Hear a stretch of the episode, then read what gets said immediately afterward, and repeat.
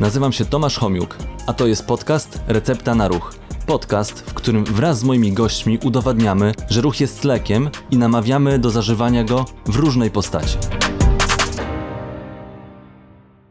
Cześć, witam Was w kolejnym odcinku podcastu Recepta na Ruch. Dzisiejszy odcinek będzie po, poświęcony chodzeniu, właściwie zaleceniom dotyczącym ilości kroków, ale też będzie trochę o prędkości naszego chodu czy kadencji chodu. Tak, żebyśmy mogli bardziej precyzyjnie zalecać różnym osobom, czy sami e, jakby wypełniać pewne zalecenia, które już zostały gdzieś opracowane. Ale zanim przejdę do tematu, dzisiaj jestem sam. E, Dzisiaj nie mam gościa, więc przygotowałem samodzielnie ten temat. E, Przeanalizowałem różne badania, starałem się korzystać z tych, które sięgają ostatnich pięciu lat, więc dosyć świeże badania, dużo takich metaanaliz, czyli zbioru różnych badań, które pokazują, jak to jest z tymi krokami.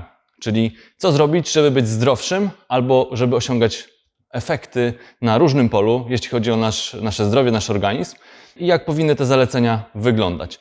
Ale jeszcze zanim już zacz, zanim zacznę, to jeszcze mam prośbę, skoro jestem sam, to, to mam do Was taką prośbę.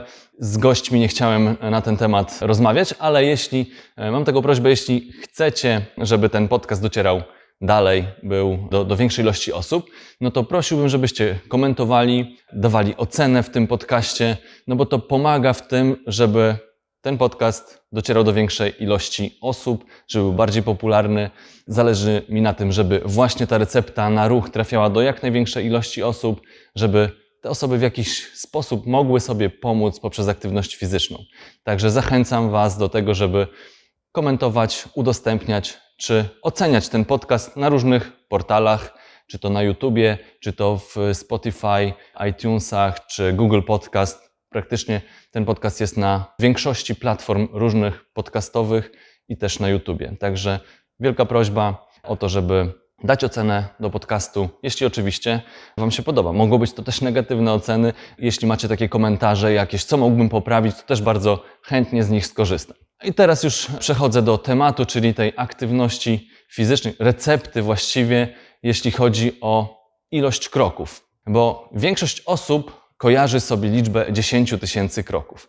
Nawet aplikacje mają domyślnie ustawiony ten próg 10 tysięcy kroków. To też są różne aplikacje, niektóre mm, dają mniejszą ilość, większą, niektóre potrafią analizować naszą aktywność fizyczną, ale z reguły kojarzymy sobie tą liczbę 10 tysięcy kroków.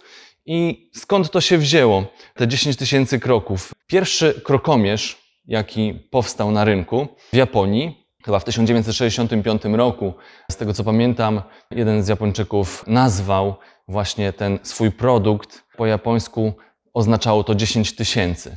I do tej właśnie liczby się bardzo przyzwyczailiśmy. Wszędzie w różnych mediach, w prasie, w, w bardzo różnych, e, różne, różne kanały podawały nam to, tą liczbę 10 tysięcy kroków i ona nie była nawet badana, jak wpływa na nasze zdrowie.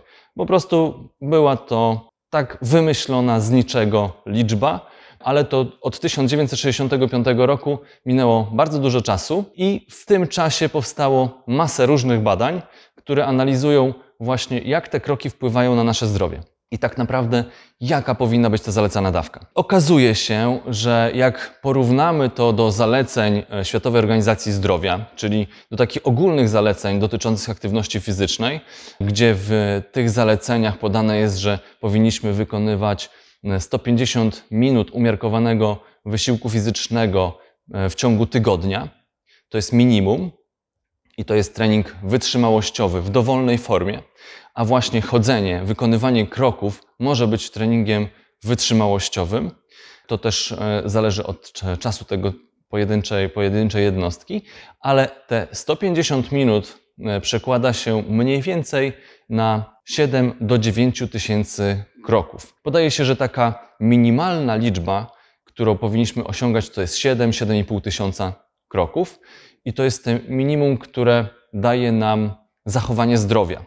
Czyli osoby, które wykonują mniej kroków, e, mówi się, że są mało aktywne fizycznie, czyli mamy nawet taki podział w literaturze, znalazłem też taki podział, że osoby między, wykonujące między 5 a 7,5 tysiąca kroków są oso osobami, które charakteryzują się niską aktywnością fizyczną. Między 7,5 a 10 tysięcy to są osoby, które charakteryzują się średnią aktywnością fizyczną i osoby, które wykonują między 10 a 12,5 tysiąca kroków, uważane są jako osoby aktywne, czyli osoby, które no, mają wyższą aktywność fizyczną. Więc te 7, 7,5 tysiąca kroków wydaje się takim minimum. I też jest sporo badań, które mówią o tym, jak te minimalne dawki przekładają się na nasze, nasze zdrowie. Jedno z takich badań mówi o tym, że osoby, które wykonują 8 tysięcy kroków, e, mają 51% niższe ryzyko przedwczesnej śmiertelności z jakiejkolwiek przyczyny w porównaniu z osobami, które wykonują 4000 kroków. Czyli jeśli porównamy grupę osób, która wykonuje 4000 kroków i grupa osób, która wykonuje 8000 kroków, to te ryzyko przedwczesnego zgonu e, zmniejsza się aż o 51%. I tutaj w tym samym badaniu też porównywano te osoby, które wykonują 4000 kroków i wykonują 12 tysięcy kroków. I okazało się, że te osoby, które wykonują 12 tysięcy kroków, mają 65% E, niższe ryzyko przedwczesnego zgonu, porównywalne z tymi osobami, które wykonują 4000 kroków. Czyli mm, te 12 tysięcy kroków jakby odpowiada tej wysokiej aktywności fizycznej, a 4000 kroków to są osoby, które charakteryzują się niską aktywnością fizyczną, na pewno nie spełniają tej, e, tej zalecanej dawki proponowanej przez Światową Organizację Zdrowia, czy inne też towarzystwa różne związane z medycyną. Także widzimy, że więcej kroków przekłada się na ryzyko przedwczesnej śmierci. Oczywiście to ogólnie aktywność fizyczna przekłada się, większa aktywność fizyczna przekłada się na niższą śmiertelność. Wiemy doskonale, że osoby aktywne fizycznie mają mniejsze ryzyko wystąpienia różnych chorób, głównie chorób sercowo-naczyniowych, ale też i nowotworów, różnego rodzaju chorób, które to przyczyniają się do tego, że możemy po prostu wcześniej umrzeć e, z powodu e, tych chorób, powikłań, które, które niosą te choroby. Także widzimy, że jakby dodatkowa ilość e, kroków zmniejsza ryzyko wystąpienia tych chorób, przez to możemy żyć dłużej. I tutaj też badania pokazują, że niektóre badania mówią o tym, że każde tysiąc kroków więcej już się liczy, czyli niezależnie od tego, czy wykonujemy tych kroków 4, 5, 6, 7, 8 czy 9 tysięcy, to jeśli dołożymy sobie tysiąc kroków więcej, to zmniejszymy ryzyko wystąpienia różnego rodzaju chorób, czyli będziemy zdrowsi. Oprócz samej ilości kroków, no musimy sobie zdać sprawę, że nie tylko same kroki się liczą, ale też na przykład prędkość chodu. Jeśli porównamy na przykład e, te zalecenia dotyczące aktywności fizycznej, te ogólne zalecenia, to tam jest podane, że 150 minut umiarkowanego wysiłku fizycznego w tygodniu lub 75 minut intensywnego wysiłku w tygodniu.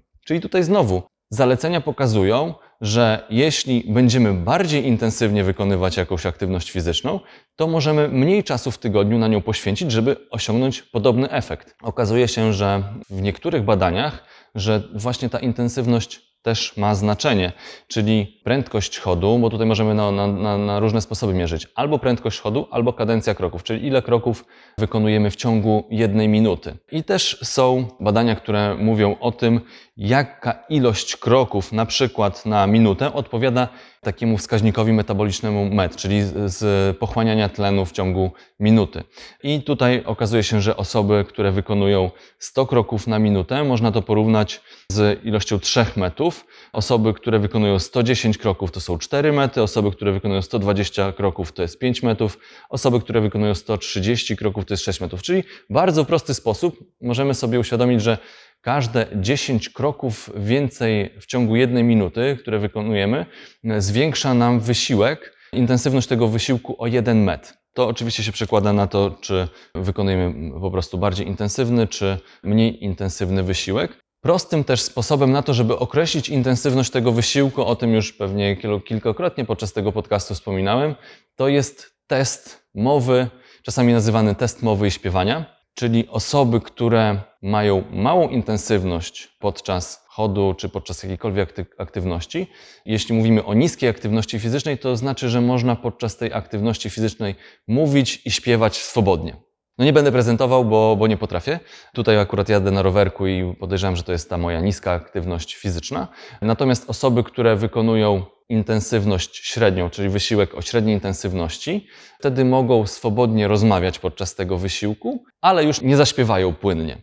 I kolejny poziom, czyli intensywność wysoka, czyli osoby podczas trwania tej aktywności nie są w stanie swobodnie rozmawiać. Czyli no po prostu mają zadyszkę po pewnym czasie, tak jakbym w tej chwili, tak jak teraz mówię, gdyby ta intensywność była dłuższa, to musiał na chwilę się zatrzymać, żeby zaczerpnąć oddechu i wtedy już to nie jest swobodne mówienie.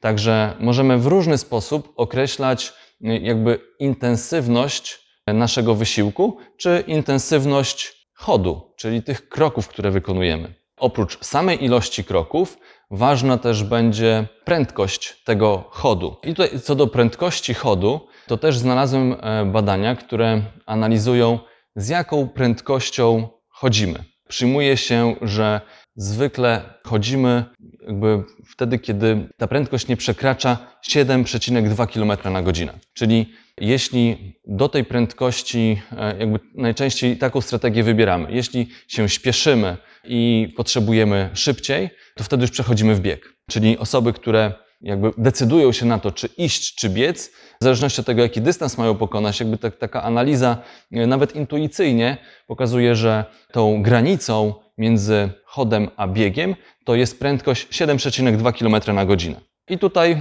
oczywiście to tak dla przeciętnego człowieka, bo nie wiem, czy wiecie, jaką prędkością chodzi zawodowy chodziarz. W zależności od tego, o jakim chodzie mówimy, to te prędkości mogą być bardzo różne. Dla, tak jak powiedziałem, dla osób, które nie są e, wytrenowane czy nie, nie trenują chodu, no to ta prędkość to jest 7,2 km na godzinę. Taki nawet rekreacyjny, znaczy chodziarz, ale nie zawodowy, tylko taki re rekreacyjny, może chodzić prędkością około 10 km na godzinę.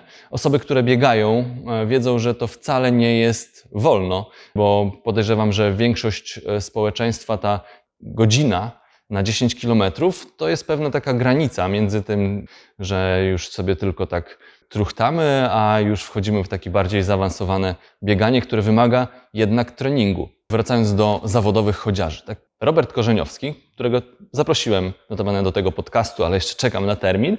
Podejrzewam, że będzie i wtedy więcej opowiem o chodzie sportowym, ale tutaj jeśli chodzi o prędkość chodziarza takiego no, topowego, jak, jakim e, jest, był Robert Korzeniowski, to jest nawet 12 do 14 km na godzinę.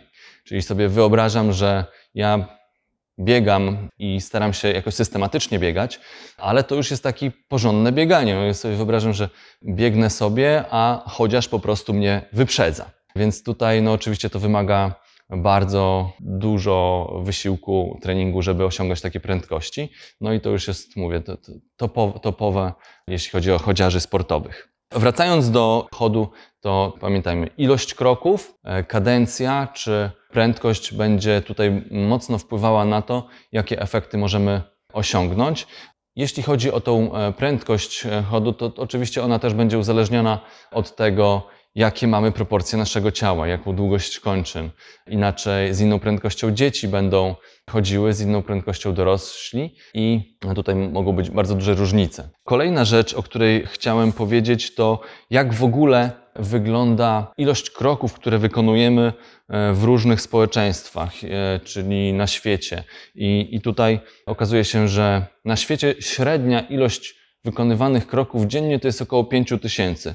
W Stanach Zjednoczonych to jest e, około 4800 kroków, ale są społeczeństwa, które wykonują tych kroków znacznie więcej. Australijczycy i obywatele Szwajcarii wykonują około 9-10 tysięcy kroków dziennie.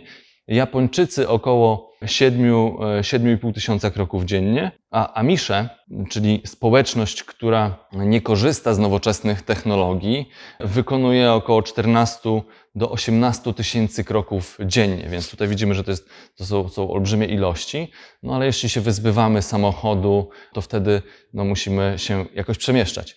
E, I tutaj to też jest bardzo ważna rzecz. Pamiętajmy o tym, że zalecenia odnoszą się do wszystkich kroków, jakie wykonujemy. Czyli niezależnie od tego, czy to będzie zaplanowany taki trening, bo pamiętajmy, bieganie to też wykonywanie kroków, e, gra w piłkę nożną, czy jakiekolwiek inne sporty, które wymagają poruszania się, tam też te kroki będą liczone. I tutaj, ale ważne jest, żebyśmy zalecali, pamiętali o tym, że nawet takie przejście się po domu też jest wliczane w, tę w tą aktywność. Czyli to jeśli ja na przykład pracuję, mam odebrać telefon i nie potrzebuję patrzeć na przykład w monitor komputera i spaceruję sobie po budynku, w którym jestem, e, no to też te kroki mi są zliczane. Chodzenie po schodach to też jest wykonywanie kroków. Więc tutaj każda aktywność, która wymaga przemieszczania się, no to są e, kroki. I warto o tym pamiętać, że nawet takie drobne aktywności e, bardzo się liczą. Ja o tym e, mówiłem w jednym z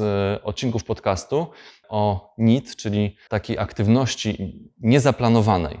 Non-Exercises Activity Thermogenesis, czyli aktywności, która nie jest zaplanowana konkretnie na godzinę, że ustawiamy sobie, że teraz będziemy wykonywać tą aktywność fizyczną, tylko właśnie takie drobne elementy, które wykonujemy w ciągu dnia, to, że zaparkujemy samochód trochę dalej i jednak przejdziemy się do tego miejsca, do którego zmierzamy, to też się bardzo liczy. Czy właśnie schody. Też staram się nie korzystać windy, tylko chodzę e, schodami.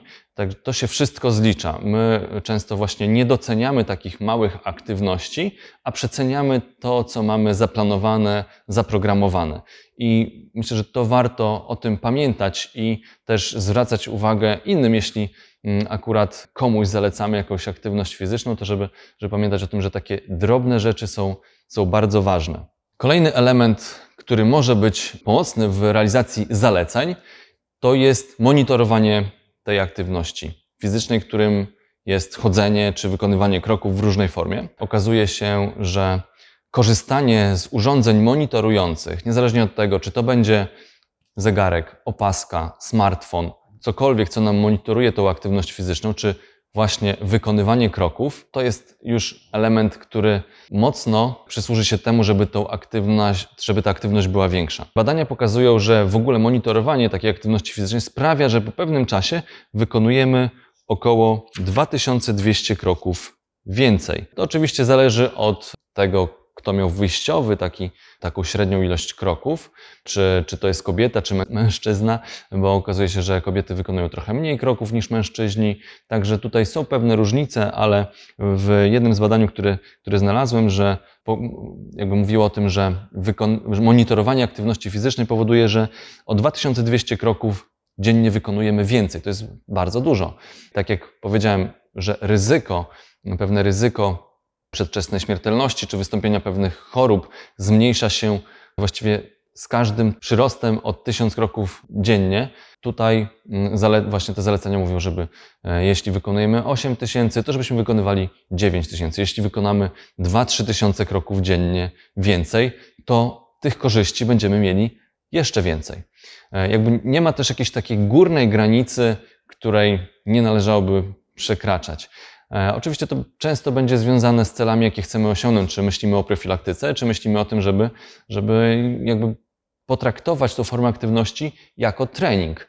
I tutaj to też, też może być istotne. Korzystajcie z urządzeń monitorujących, bo one sprawiają, że częściej zwracamy uwagę na ten parametr i wykonujemy tych kroków po prostu więcej. Kolejny element to, jakie w ogóle korzyści zdrowotne możemy osiągnąć poprzez wypełnianie tych zaleceń dotyczących ilości kroków, czy jakie efekty zdrowotne możemy osiągnąć. Takich badań jest masa. Musiałbym e, tutaj chyba mm, specjalnie na każdy z tych wybranych tematów przygotować oddzielną receptę, czyli e, do jakiej, do poprawy jakiego parametru, jakie wartości powinno się przyjąć, ale tak jak przeanalizowałem te badania z ostatnich lat, to się okazało, że każde po prostu tysiąc kroków więcej daje dobre efekty, jeśli chodzi o choroby sercowo-naczyniowe, jeśli chodzi o profilaktykę otyłości, czy, czy taką profilaktykę pierwotną, czy, czy wtórną. Jakby też pokazuje, że bardzo dobre efekty są, przykład właśnie w, w otyłości,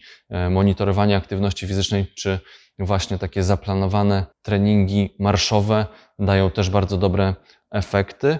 Jeśli chodzi o też takie poznawcze korzyści, czyli coś, co wpływa na nasz umysł, tam też badania pokazują, że zwiększenie ilości kroków, czyli tak naprawdę zwiększanie aktywności fizycznej będzie pozytywnie wpływało na, na funkcję naszego mózgu. Też znalazłem jedno ciekawe badanie, które mówi o tym, że jeśli chodzimy wolniej, to jesteśmy bardziej narażeni na chorobę Alzheimera, czyli tutaj dokładnie było określone, że osoby, które chodzą w tempie około 3,7 km na godzinę, u nich zwiększa się ryzyko wystąpienia choroby Alzheimera. Także tutaj kolejny e, ten, ten element, nie tylko ilość kroków, ale prędkość chodu będzie miała znaczenie.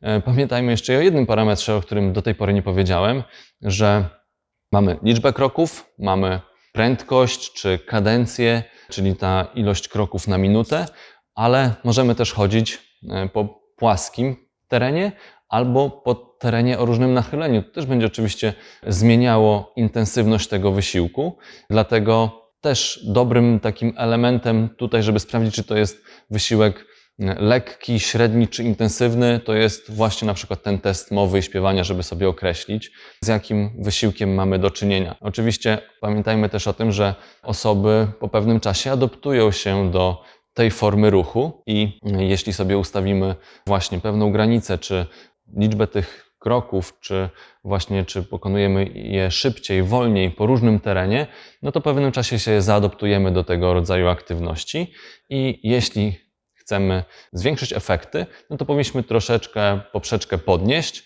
no bo wtedy to wpłynie na pewno na nasz układ sercowo-naczyniowy i na inne parametry związane e, z naszym ciałem. Także to do zapamiętania, to co najistotniejsze, to to, że wcale nie musimy osiągać tych zalecan, tych takich og- ogólnie przyjętych 10 tysięcy kroków, bo granica 7 tysięcy już jest takim dobrym parametrem, do którego możemy się odnosić. Optymalnie by było między 7 a 9 tysięcy kroków wykonywane e, w ciągu jednego dnia. Oczywiście, jeśli zwiększymy bardziej, czyli te 10 tysięcy, możemy robić te 10 tysięcy, bo to też da, da nam dobry efekt. Jeśli wykonamy 12 tysięcy kroków, to będziemy mieli kolejne korzyści z tej, z tej aktywności fizycznej, ale chodzi o to, żebyśmy się jakoś nie demotywowali, że jeśli zrobimy mniej niż 10 tysięcy, to jesteśmy słabi. Nieprawda.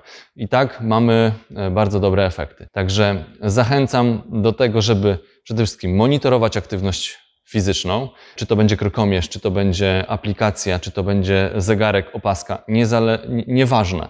Ważne, żebyśmy monitorowali tą aktywność fizyczną, ale też jeśli chcemy bardziej zwrócić uwagę na ten parametr kroków czy chód, to możemy też zwrócić uwagę na tempo, w jakim chodzimy, na intensywność tego wysiłku, no taka świadomość tego, jak jesteśmy aktywnie, jak właśnie wypełniamy te zalecenia, może dać dużo dla naszego zdrowia. To wszystko, co chciałem przekazać w tym odcinku, także dziękuję bardzo za uwagę i pamiętajcie, kolejne odcinki podcastu pojawiają się co środę o godzinie 12, a jeszcze raz proszę Was o to, żeby komentować, dawać mi jakiś feedback, żebym wiedział, co mogę poprawić w tym podcaście, oceniać ten podcast, no bo to powoduje, że do, docieramy do większej ilości osób. Dziękuję bardzo, do zobaczenia.